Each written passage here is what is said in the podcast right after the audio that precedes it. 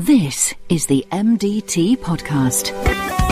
a podcast for all healthcare professionals working with older adults. We are a multidisciplinary team educating about aging, MDT. The MDT is brought to you by the Hearing Aid podcast team. We focus on a different topic each week to work with you to enhance your knowledge to help you look after older people.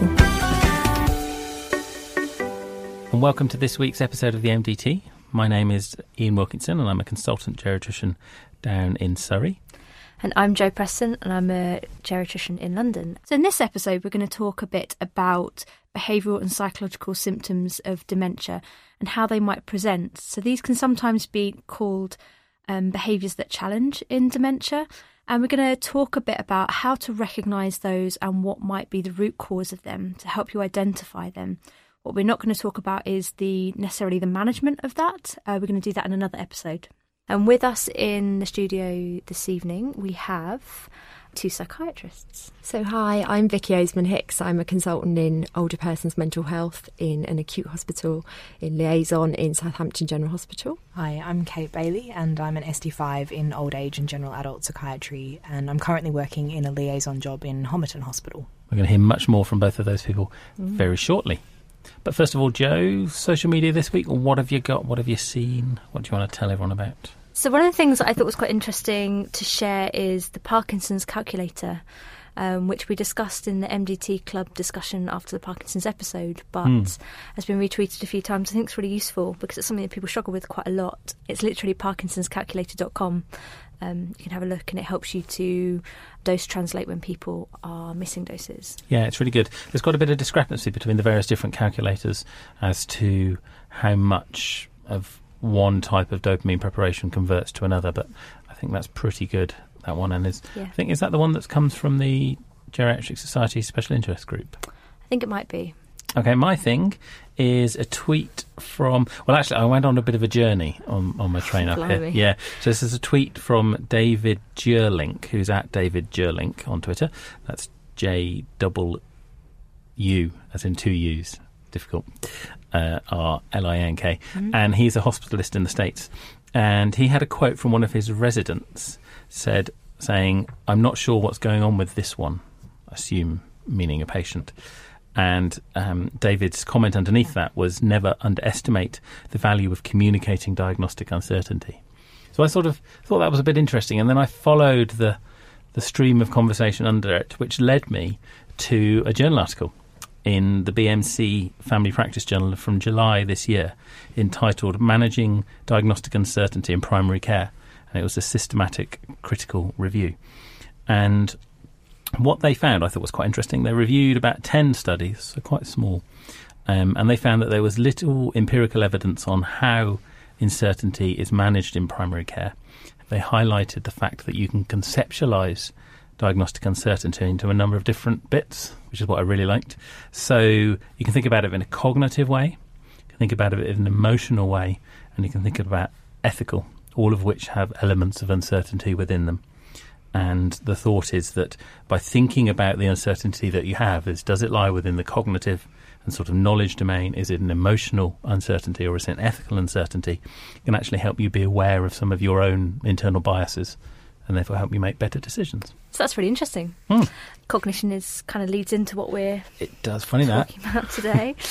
So this week we're going to talk about some of the psychological and behavioural difficulties that you may come across in people living with a diagnosis of dementia. And hopefully we can get you to understand how dementia can lead to behaviours which may seem challenging or disturbing for the person you're looking after. Hmm. And we want you to be able to know how to assess some behaviours that might seem challenging at first to try and identify a cause for them and to feel more confident in engaging with people who have a cognitive impairment in de escalating those situations. and how to engage families and carers in conversation about why these symptoms may be happening and some of the things that you can um, do with them to try and help resolve some of the symptoms. And really importantly, to consider um, behaviours that may seem quite challenging as an unmet need rather than a challenge per se. Yep. So we need to start with a definition. Yes. I think we should start with the definition of dementia, which I'm sure we've done before in one of the other episodes. But should we go with the WHO definition, Vicky? This isn't the one I usually use. Okay, so um, Dementia is a syndrome and it includes, it's an umbrella term for a number of different types of dementia. And I think that's one of the things that often confuses people. They say, oh no, but I've got Alzheimer's, not dementia, or my husband's got Alzheimer's, not dementia. So Alzheimer's is the most common type of dementia, but dementia is a syndrome. It affects both cognitive function, as in memory and thinking, but also non cognitive function, which is what we're going to focus on today, like behaviours and personality. Um, and the WHO describes this um, in in a way of saying dementia is a syndrome, usually of a chronic or progressive nature, in which there is a deterioration in cognitive function. I think it's important to think that consciousness is not normally affected in dementia, which is Yeah. helps us Mm. a little bit with patients that are delirious in that that can affect consciousness. Although consciousness can be affected in people with dementia with Lewy bodies Mhm. on some occasions, particularly in the later stage. And I think one of the important other things to mention is the time criteria. So, to have a diagnosis of dementia, you've got to have the symptoms for at least six months. You've got to have at least two domains of cognitive dysfunction. So, that might be a problem with your short term memory and a problem with disorientation. And it's also got to affect function to a significant level. And that's when it becomes a dementia. Um, and all other reversible causes have been ruled out. So, it's not that the person is unable to hear the questions and so doesn't score well on their memory test or can't see um, or is too medically unwell in the acute hospital to perform well on the cognitive test. I think that's really important to focus on what also isn't dementia. Yeah. And we've got a bit more on that. If you go back to series two, episode four, we did a whole episode on Brilliant. diagnosing dementia. So head back to that uh, on the website and you can catch up. And it might be useful if you've not listened to that episode to listen to that one before Mm. maybe some of the things we're going to talk about later on. And again, next one of the things we're going to talk about is the different types of dementia um, that are common in this age group. Um, but we do go through this in some more detail in the communicating and cognitive impairment episode in series one. So we'll recap a little bit now. So Alzheimer's, as you were saying, Vicky, is one of the, the commonest types of dementia that we see, followed by vascular dementia. Other types include dementia in Lewy body and dementia in Parkinson's, uh, which are typically have hallucinations quite early on compared with the other dementias. So with that, you get quite early personality change and disinhibited behaviours. Um, and increasingly, we're seeing alcohol-related dementias as well in the SAGE group. And there's also importantly, there's the um, speech variant forms of frontotemporal Yeah. dementia. So typically we see, um, we notice the behaviour variant um, frontotemporal dementias because of people acting in a way that people notice is different. But also there's the semantic um, dementia and other forms of speech variant frontotemporal dementia. They're often quite tricky to spot initially, aren't they? But Yeah. with hindsight, you sort of uh, Yes. can unpick things and you're like, ah, penny drops. And, Yeah. you know, But generally, in people over the age of 65, um, which I'll say were called older adults, apologies for anyone that's 65 that's listening to this, um, the common forms of dementia are Alzheimer's, vascular dementia, Lewy body, and dementia in Parkinson's. But also, alcohol related dementias are on the increase and are more common in, um, in different areas depending on urbanicity and drinking. I think we're also making a lot more diagnoses of mixed dementia as well, so Alzheimer's and vascular dementia together. And so, what we're going to concentrate on today is when that person who's living with dementia starts to experience different or exaggerated behaviours that wouldn't be usual for them. Um, because that can have a significant impact not just on them, but also on their family and their carers around them. So, lots of these behaviours might be called behavioural symptoms of dementia, but they're not technically symptoms of dementia itself, but they're usually other problems or symptoms that cannot be communicated because of the impact that dementia has had, potentially on language or communication. And up to 90% of people with dementia at some course in their Ill- illness can have one or more of these symptoms. And the commonest thing is Commonest thing would be described as agitation, and obviously that kind of encompasses quite a wide range of, of behaviour, I guess, from kind of being, you know, mildly frustrated or kind of irritable um, to, to things that are more kind of physical and, and um, perhaps even verbal aggression and that sort of thing. and that can occur in up to three quarters of people at some point. Absolutely, yeah. Over the course of, of people's, um, you know, life with dementia, they can certainly very commonly have some agitation at some point. Mm. And what are some of the other things? Some of the other things would be sort of what's described as wandering, which is a term I really don't like, um, but is how it's described in the literature. And I think often what is described as wandering can actually be quite purposeful or Mm. or make sense um, if if you're able to kind of get to know the person and understand where they might be going or where they're, they're trying to get to. Um, or perhaps they're just someone that really liked walking a lot in their life and it's just not the right time and place to be walking. I worked with a, a fab specialist nurse for older people in a hospital when I was a registrar, and she said that you know at some point in the future she's fairly certain she will come into hospital with a cognitive impairment, and she said at that point I will be up and trying to walk around the wards of this hospital, and she said and that's that's because I've been doing it for all these years, you know, and it is just completely natural for me to do it, and um, if people try and sit me down and stop me doing it, I'm going to get really frustrated because that's that's what I want to be doing, you know. Absolutely. So it's really important that we we work the environment of hospitals around our patients and Yep. try not to get patients to do what we ask of them, but actually to try and actually design an environment that enables them to to walk, Yeah. which often is not encouraged Yeah. as much as it should be. So I think we, we can see what we can't think of a better term for wandering, but up to 60% of people will, will kind of wander or, or have that type of behaviour at some point in their illness.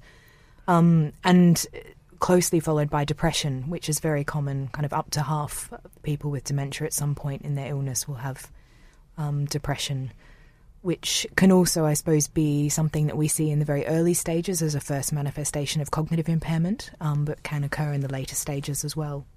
Um, psychosis is also quite common. So when we're talking about that, we're we're talking about things like delusions um, or hallucinations, and some of the very common types of psychotic symptoms that people might have kind of make a lot of sense actually when you think about uh, having cognitive impairment. You know, it's very common to be thinking that people have maybe moved things or stolen things from you, which actually, when you think about it, if you can't remember where you've put something, you're going to kind of jump to conclusions and, and you may jump to the wrong conclusion, but you might kind of then accuse people that you live with or, or staff that are stealing things from you. And, and, and so that can occur in about 30% of people um, at some at some point. And I guess it's really important to, to know as well that although we're saying that this can occur at one point, it may not kind of last a very long time. It might be quite a transitory symptom that's self-limiting. But this is just to kind of show that at some point in, in people's illness course, they will have these symptoms. That's then followed by screaming and calling out, which is in up to a quarter of people. And that's obviously also quite a variable symptom. It could be people who are kind of not particularly mobile, who are kind of trying to get someone's attention, but sometimes it can also be really hard to get to the bottom of what people are needing. And mm. it is a very difficult symptom to treat, actually, even when you think you've kind of ruled out. You know, are they in pain? Are they, you know, are they thirsty? It can be quite quite difficult to get to the bottom of it. There was that study we've talked about before from Scandinavia, where by the simple addition of paracetamol mm, on a mm. regular basis, um, patients' level of agitated and, and sort of calling out behaviour reduced, implying, I mean, By it's not non-causative, but yeah, but Yeah. implying that, that there was an unmet need Yeah. in terms of analgesic requirements and pain. Mm. Absolutely, and I think the the difficulties with kind of the communication problems that people with dementia might have is that they're not necessarily able to communicate that they're in pain. Um, Mm. It might be sort of a, a vocalization of some kind, but if that's not kind of interpreted as pain, then they won't ever get the right kind of treatment for it. But some people can get um, stuck on these kind of motor loops of calling Mm. out, which generally don't respond to a lot of pharmacological intervention. Um, and it's really important that a person is treated as a, in a person-centred individual way. Um, and over the course of their illness or their stay in hospital, team members go to review to check that they whether they need anything because it can be very difficult we can miss a new symptom Yeah. in in or a new problem in someone that constantly calls out and the worry is that staff won't then notice the new problem Yeah. Or won't attend, yes which then leads on to a cycle that we'll talk about a little bit later on. yeah And I think as well, some of the ones that, that aren't actually mentioned here that have just sprung to mind are, are things that are very, very common and kind of are what can be very difficult for people living with someone with dementia. Um, but things like kind of apathy and disinterest, um, which is not necessarily depression, but can be very hard to kind of to to to live with and to to try and get you know someone the person that you love excited about something that they maybe used to be excited about um, or repetitive questioning can be something that I think you know carers and, and people living with someone who has dementia can find very draining sometimes. But moving further down the list in terms of frequency, um, something that is sort of described as aggression can be in up to 20% of um, of cases. And I suppose, again, that's kind of variable in terms of whether it's physical or verbal aggression. And I guess it's also very difficult to know whether these statistics come from times when people are perhaps delirious as well. I know there's some headlines a while back about kind of, you know, people with dementia causing all of these assaults on NHS staff, but actually it's kind of probably someone who's got dementia and someone's trying to get a drip into them. Um, who and actually the person with dementia is terrified and, and has delirium, and that's why they're aggressive, not because they're fundamentally aggressive necessarily. And that's that's really important when people hand over or, or uh, discussing a patient, it's really important to say, what do you mean by aggression? Because aggression can mean different things to different people. So it might be verbal aggression, or it might be being disinhibited, or using um, more coarse language, or it might be physically striking the phlebotomist on taking bloods, or it might be actually unprovoked aggression. And each one needs to be managed in a slightly different mm. way in terms of a kind of the environment and the approach. And so it's really important to, to find out what type, what do you mean by aggression, mm. really. If you want to read about that in a little bit more depth, there's going to be a link in the show notes to um, the paper that was in Frontiers in Neurology in 2012. Um, so, as we've just started to talk about, really, um, one of the really difficult things can be if you're in an acute medical unit or an assessment setting, um, is working out uh, what the difference, whether this is a delirium or whether this is um, some behavioural or psychological symptoms in dementia. Um, so, we're going to talk through that a little bit more now, and we're going to use a case study provided by Vicky um, to walk, walk through this, and that's kind of how we're going to structure the rest of the episode. Let's hear about this person now. So Pearl is 85 and she's admitted to hospital from a care home and is put in the acute assessment unit. The care home report that she's increasingly agitated and is becoming too challenging for them to manage. A carer from the home has brought her to the unit. The carer has known her for the last year. So, what we're going to talk through is how you approach this. A number of professionals could be involved in assessing the person at the front door. And I think generally the idea is thinking about what is the problem exactly and what are the behaviours that challenge. And I, I think it's really important that we frame it as behaviours that challenge rather than challenging behaviour or challenging patients. So, to try and find out exactly what they're saying, their meaning by agitated, what is too challenging for them to manage. And really important, like any history, find out how long this has been happening. Is this something that's been happening for a week um, and has got suddenly worse, or is this something that's been gradually progressing over the last year? I guess we also want to find out what the triggers are, and the carer might be able to give some information about this and what makes it better, what makes it worse.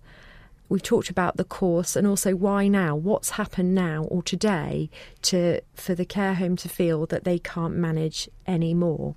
And that sometimes just helps us get a sense of what do we need to do about it. So sort of defining the problem in, in a, a bit more detail, getting a really good history. Yeah, it's really important at that early stage to really when you've got the carer in the acute medical unit who can give you really good collateral, you've got the patient, you may be able to contact the family to try and draw everything together. We also want to look a little bit about the past and look at the relevant past medical and psychiatric history. Um, it's really important to know does this person have a known diagnosis of dementia? As we know, sometimes diagnoses can be written in the notes that aren't always the case um, or aren't quite correct. So it's really important to get some background information to know what exactly are the known diagnoses before now. If so, what type is it and what is the stage of the dementia? And are they on any medication treatments for this? Um, are there any other teams that have been involved that could give us some really rich information to help and also to go through what has been tried before they've come to us at the acute unit? And if they have been to a memory clinic, they may have a very thorough assessment with very detailed personal and social history that may be really helpful in getting a sense of the person and be able to enable us to pull things together. And that's where the, the This Is Me document can be quite helpful in the immediate setting, can't it? That you can summarise some of that information for the people looking after her then and there. Yeah. And the This Is Me document is something that's produced by The Alzheimer's, the Alzheimer's Society. There are other things. There's Reach Out to Me, which is part Mm. of the Butterfly Scheme. Mm. Eight Things About Me. There's a number of different documents on Mm. there for pulling this sort of information together. But the aim of them is all a similar similar goal really to kind of share understanding about this person's history. And generally, someone in a care home will have a detailed, individualised care plan. But it's really important that that information is shared. Mm. So, just because someone is now in an acute hospital or an acute assessment doesn't mean that's not relevant. We really need all of that information. And you've got a, a framework that you quite like, don't you? The, the pieces. If we maybe just kind of summarise that, we're going to have a link to this on in the show notes. Yeah, so it's. I mean, it is quite lengthy and it's um, w- and quite exhaustive, which I think is actually one of the things that's very helpful about it because having a system in what can initially seem like a quite chaotic situation is is quite helpful. And some of the things that it talks about are sort of very obvious, but they're actually things that are quite commonly missed. Um, and so, starting off with the P, you start off with thinking about physical problems or discomfort. Um, and so there's a whole list of things that you can kind of work through and think about whether it might be one of these. Is it an acute medical problem? Is it a delirium? Um, is it something to do with the drugs that someone's on? Have they recently been started on something, stopped from something, something been missed off their drug chart?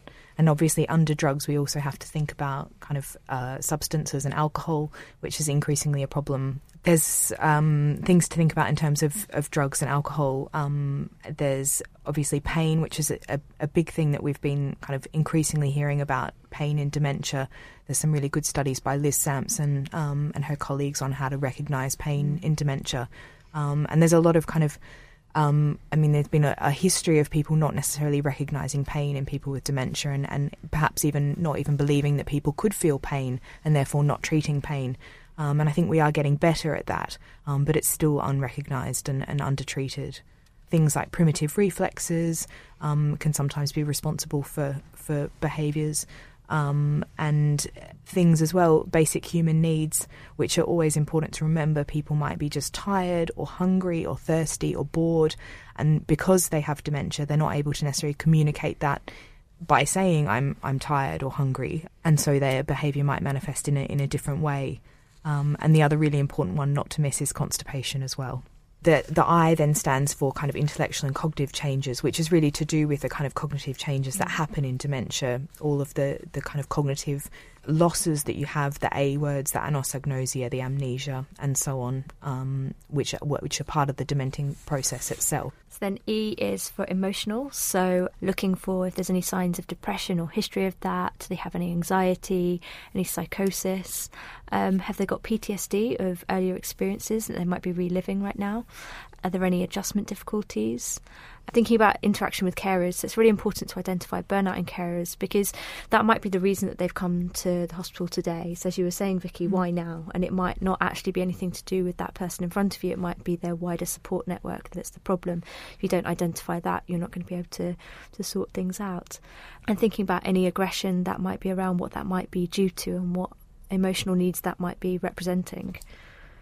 And also, patients can have what we call emotional lability, where their moods can be up and down, and that mm-hmm. doesn't necessarily represent a full depression or a full mania, but they can have a- a mood that's very changeable, and which sometimes carers or staff find quite difficult to Yeah. manage and understand.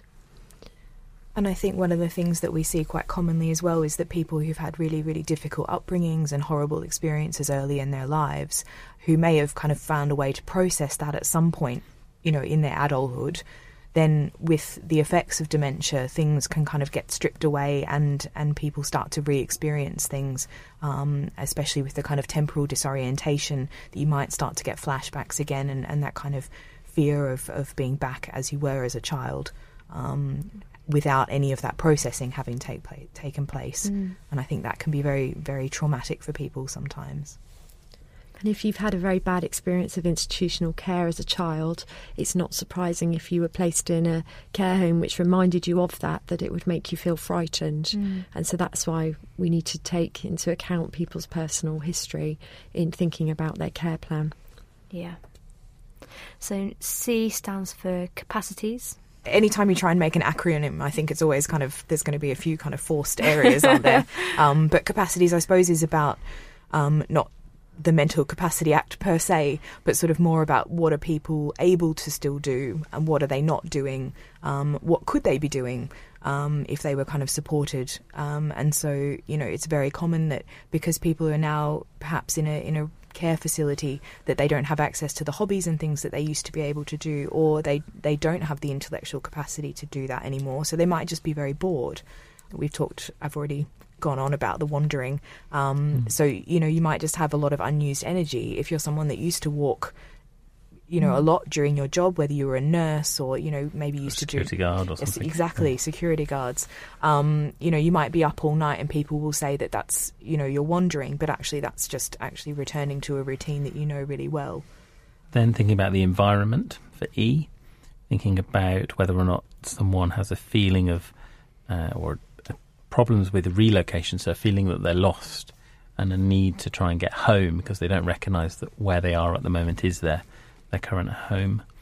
Um, and then the ambience of where where you are, sort of whether or not there is uh, excessive or distressing or constant noise. If you're someone that used to live on a farm in the middle of nowhere, then you're used to quiet.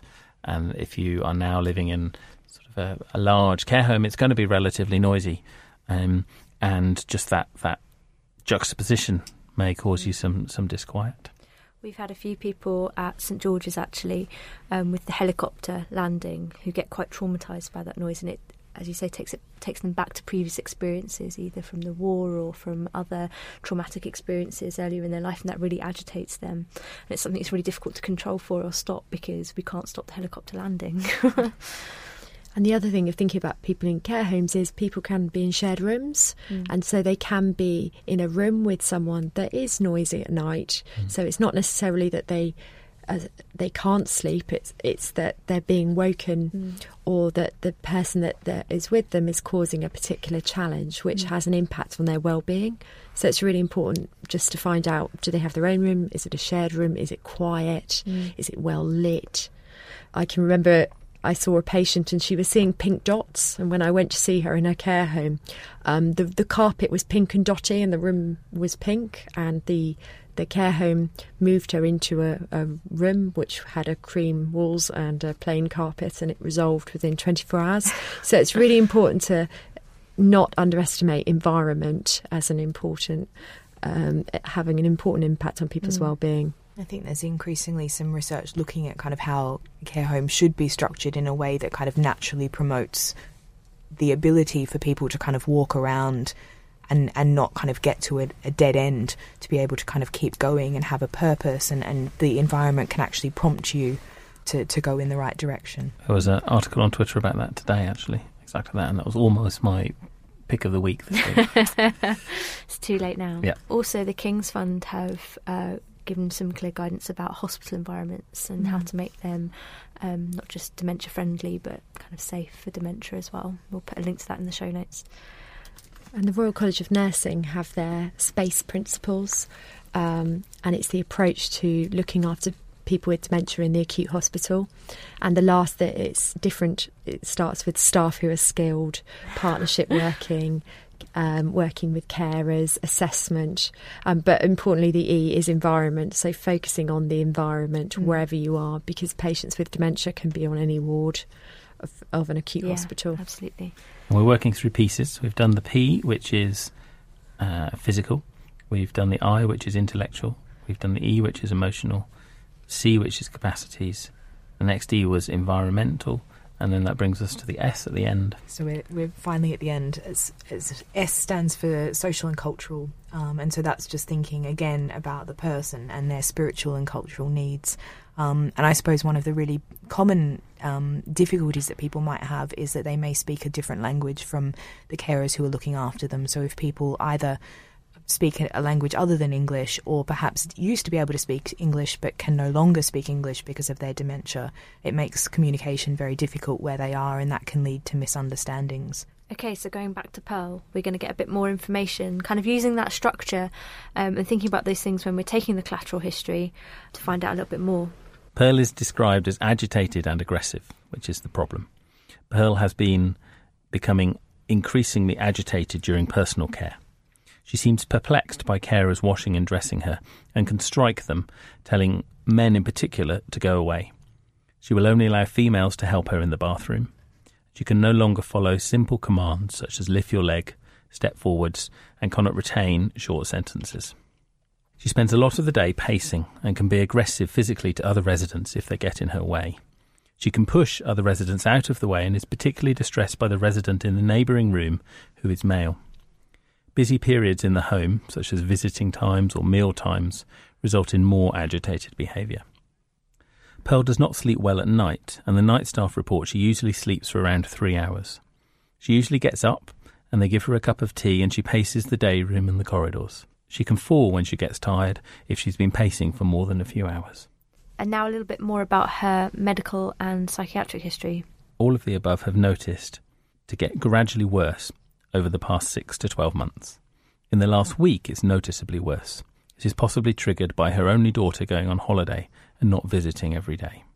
The GP visited and has ruled out any infection. On clarification, she has a diagnosis of Alzheimer's dementia in the severe stages. She is dependent on carers to meet her basic needs such as washing, dressing, and continence. She has had Alzheimer's for around five years and has been in a care home for the past 18 months. At her last memory test, her MMSE scored 8 out of 30, indicative of the severe stages of a dementia. She has a history also of hypertension and osteoarthritis. And she's also got a This Is Me document. And this says that Pearl used to work as a nursing sister, predominantly working night shifts at a busy local hospital. And she has one daughter who is very supportive and visits every day. And she appears to recognise her and enjoys her visits. So that gives us lots more information about her, doesn't it? Um, we can see a lot more about what's going on. So you can see that, that collateral and getting that information in a very specific way you can start to see that this helps to lead on to direct management plans. The thing, as we said, when, when this is coming to light quite acutely, is trying to work out whether this is delirium or BPSD. Um, and there's quite a nice uh, kind of list of questions to, to kind of work through to, to work out which this might be if we take this scenario, so we ask ourselves, is this a person that's known to have dementia? And in Pearl's case, it's a yes. And again, is this someone with a severe dementia?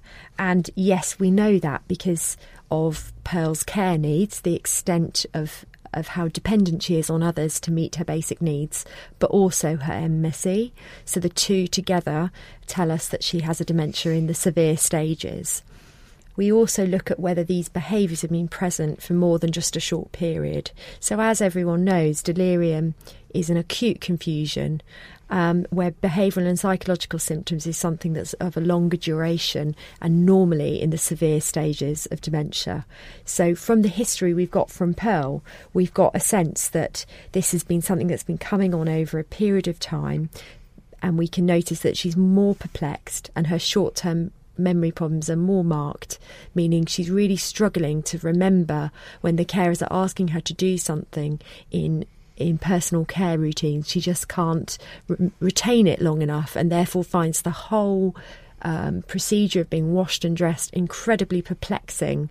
Um, so, this isn't so much agitation or aggression, this is just confusion from a very perplexing, difficult situation for her.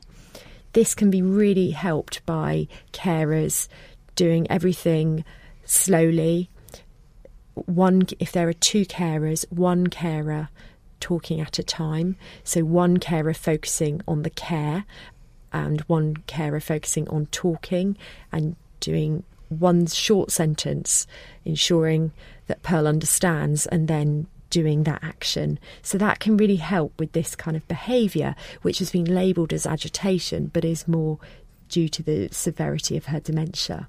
And the next step in that list of questions is Has a physical cause been ruled out? As you said, de- uh, delirium is usually an acute thing. Um, and that has been by the GP that's visited her. Yeah, so we, that's been ruled out. But interesting, what has been noticed is the things that make it worse. And we know that this is a, a persistent problem, a persistent behaviour, and that actually there are triggers. So there are clear triggers such as the busy times in the care home, this is when often the care home is most noisy. Residents are often all asked to sit in a small area together to have a meal, or visitors may come, which may be very confusing for Pearl. And um, there may be lots of people walking past her door that she doesn't know who they are. And so, this is a time that we can have a clear sense of when this is going to happen, and the care home can plan for it mm. and help her um, to spend some time in a quieter area, which she can find less stimulating and therefore doesn't cause agitation. Mm. And that's really important. Yeah. So, just running through those questions again, you would say that this is a BPSD rather than a delirium if you answer yes to all of these questions. Does the person have a known dementia? Is it in the severe stages? Are the behaviours present for longer than just a short period? Has a physical cause been ruled out? Is there a significant persistent agitation or psychosis or apathy? And has a delirium been ruled out? Yeah. So we can see quite clearly here that Pearl would have a diagnosis of BPSD rather than delirium. I think, as well as short term memory, it's also helpful to think about kind of expressive and receptive dysphasia that people can have. And sometimes we don't quite realise that people aren't doing what we ask them to do. You know, we think that maybe they're just being difficult, but it might be they actually don't understand. And that's where I think um, occupational therapists and speech and language therapists can be very good in looking at the the process that needs to occur, whether it's kind of washing or dressing, and, and prompting care home staff to kind of use particular ways that might be non spoken prompts for what's coming next. So, whether it's kind of laying clothes out on the bed and, mm. and that sort of thing we can kind of group that together as kind of the cognitive symptoms and non-cognitive symptoms that she mm. has. So that would go into the cognitive area. And as we said, she's got an MMSE of 8 out of 30, which is in severe stages and having difficulty with retaining information and understanding information. Also, she is showing signs of non-cognitive symptoms as well. So the agitation and pacing, sleep problems.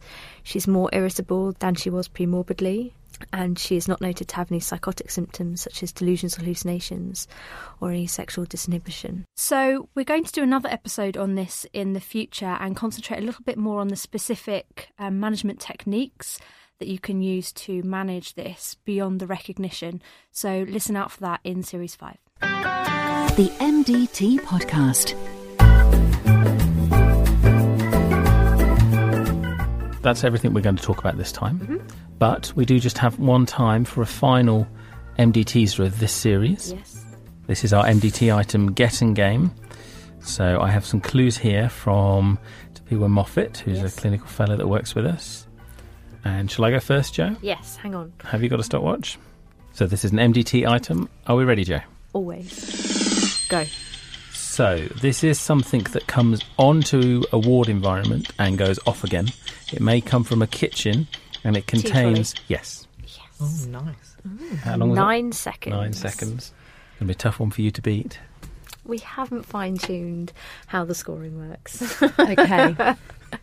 All right, my turn. Okay. Ready, steady, go.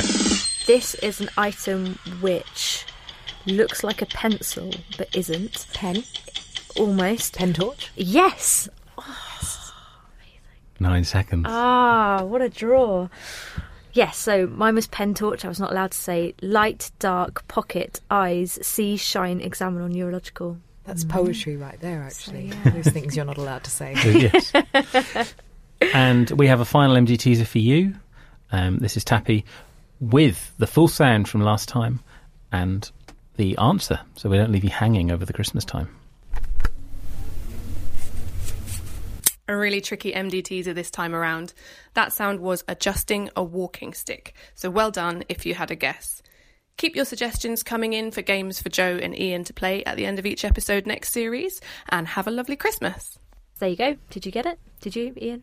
I cheated. I knew what it was to start with. Uh, so that's it for this series. Uh, we will be back early next year with our fifth series. So this was the last episode that uh, Tapiwa Moffat, our clinical fellow, is involved with in this stretch uh, of the MDT. She's been with us a year as our Yes. clinical fellow, and she's been absolutely invaluable. She has. Um, and I think sometimes maybe it doesn't come across in the podcast about exactly how much work she does to make all these things happen. So, really heartfelt thanks to Tappy for that. Absolutely. Thank you. Thank you very much. The MDT will reconvene in 2018. Dr. Wilkinson has previously received funding from Astellas and UCB Pharmaceuticals for delivering educational activities. The MDT podcast is a hearing aid podcast's BigFings media production. Additional music by Kevin MacLeod. This podcast has been made possible from a technology enhanced learning grant from Health Education England, spreading education throughout Kent, Surrey, and Sussex. For more information, visit thehearingaidpodcasts.org.uk.